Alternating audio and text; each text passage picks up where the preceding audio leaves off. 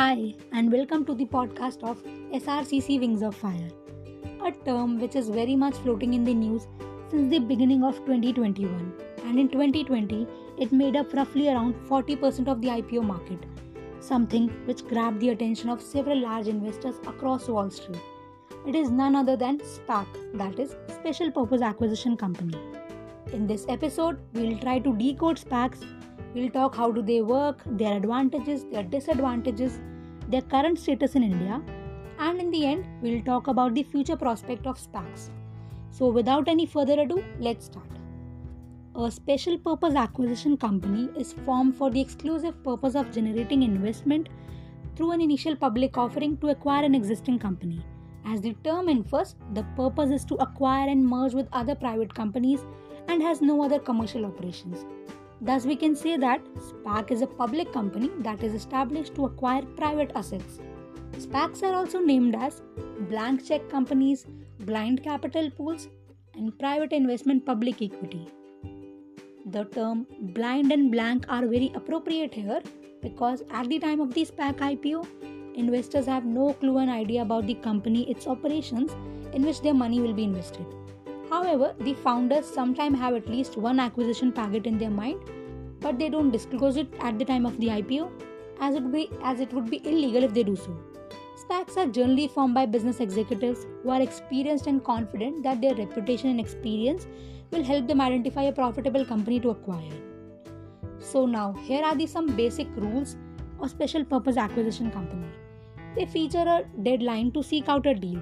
The maximum time is 3 years but usually capped at 24 months.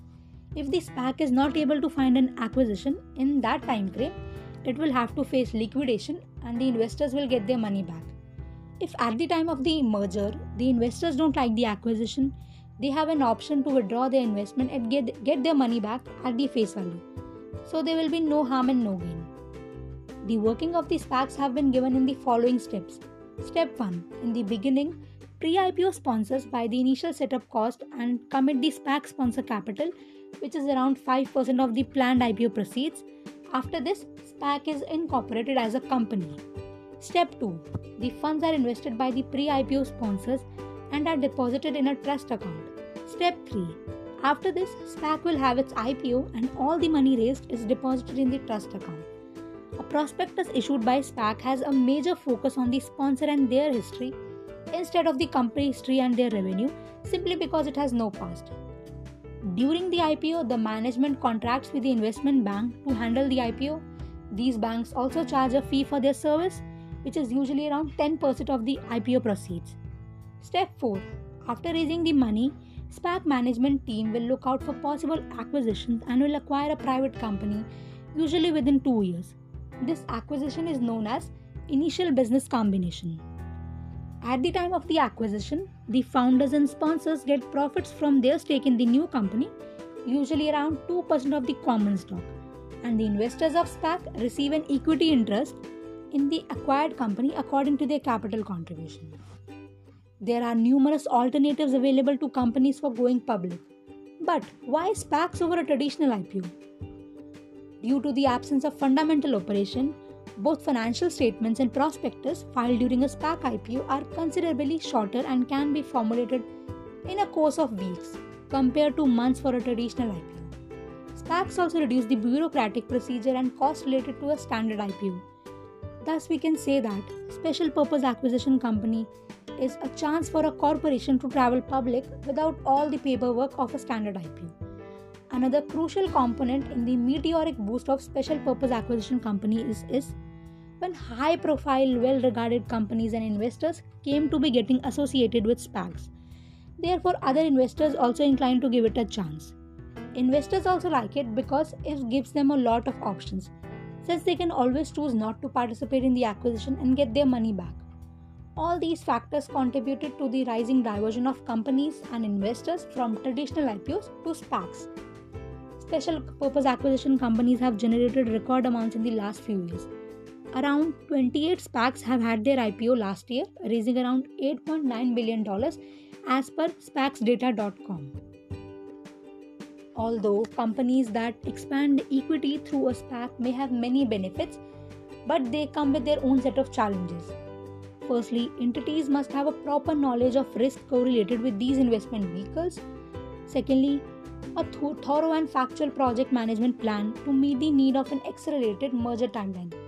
Sponsors generally have two years to procure companies. If not, they'll have to refund the money to the public.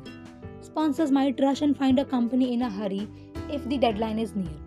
Some critics worry that there's an inducement to merge with a mediocre company just to get their payday. If the sponsors never find such a target company to attain and SPACs liquidates, well, at least investors more or less get their capital back, but that's clearly not what they are looking for in an investment. Some of the last year's SPACs have executed purely on the stock market and others have raised big concern. SPACs are considered horrible for retail investors since they are investing blindly without any information and understanding of the company. There is a big degree of risk, risk involved here. After zero emission truck maker Nikola went public through a SPAC, it was impeached for fraud, though the company denies about it. There are many regulatory problems with the SPAC. The existing regulatory framework is not very supportive of the SPAC structure. For example, in India, the Companies Act 2013 ratifies the registrar of the companies to strike off the name of the companies that do not begin their operations within one year of the incorporation. Further, stock exchanges across the world have their own SPAC related restrictions. For instance, the London Stock Exchange expects a listed entity to delist and reapply if there's a reverse consolidation with the listed entity. These regulations also restrict the growth of SPACs across the world. In the end, I would like to conclude with my opinion that with proper regulations, SPACs are definitely going to grow in the coming future and as India's IPO market is extremely developing, SPACs have the potential to prosper in Indian landscape as well. If we consider SPAC listing in India, adaptable rules covering aspects such as incorporation, compliance, and governance shall have to be developed. This is why SPAC should be perceived with extreme caution, but they shouldn't be written off completely. It can coexist with other options of going public and should be supervised properly by the government to increase the opportunities and growth prospects for many companies planning to go public through SPACs, as well as the investors looking for such investment avenues. Thank you.